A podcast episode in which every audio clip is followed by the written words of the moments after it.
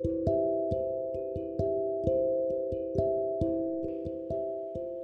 key to immortality is first living a life worth remembering, said by Bruce Lee. Hello and welcome back to my podcast, The Talk by Dalazil Grace. Today I'll be talking on a great mythological character, Ashwathama. There are seven Chiranjeevis that will stay alive till the end of our Mother Earth. Chiranjeevi means immortal. One of the seven Chiranjeevis is Ashwathama, the son of Guru Dronacharya and his wife Kapi. He was born after the couple was blessed by Lord Shiva for their complete devotion towards him.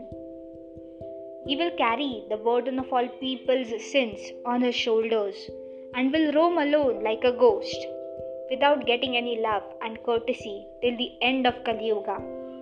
He will have neither any hospitality nor any accommodation. He will be in total isolation from mankind and society. His body will suffer from a host of incurable diseases, forming sores and ulcers that would never heal. Ashwathama was blessed to stay immortal and with a gemstone on his forehead from Lord Shiva at the time of his birth. After his birth, he loudly pronounced the word Ashwa, which could be heard in all directions. Hence, he was named Ashwathama. So, the story of him being cursed begins like this Being one of the eleven Rudras of Shiva and the great grandson of sage Bharadwaj, Ashwathama played a major role in Mahabharata. He fought alongside Kauravas on the battlefield of Kurukshetra and killed most of the warriors. He dearly loved his parents, especially his father, the great Guru Dronacharya. During the battle of Mahabharata, a rumor spread among the civilians that reached Dronacharya, saying Ashwathama was killed. Sad and hurt, Dronacharya was later killed by Prince Drishtadyumna when Ashwathama saw his father, Dronacharya, in pain on his deathbed, he took it on himself to kill the Pandavas. Draupadi at that time had bore five sons from the five Pandavas. After the end of the battle of Mahabharata, the great warrior Ashwathama felt betrayed as well as became angry on the Pandavas for his loss in the battle and in his life. With the motive to annihilate the complete clan of Pandavas, Ashwathama killed all five sons of Pandavas in the middle of the night. Enraged Arjuna provoked Ashwathama for a fight, where Arjuna chose Pashupatastra and Ashwathama chose Brahmastra.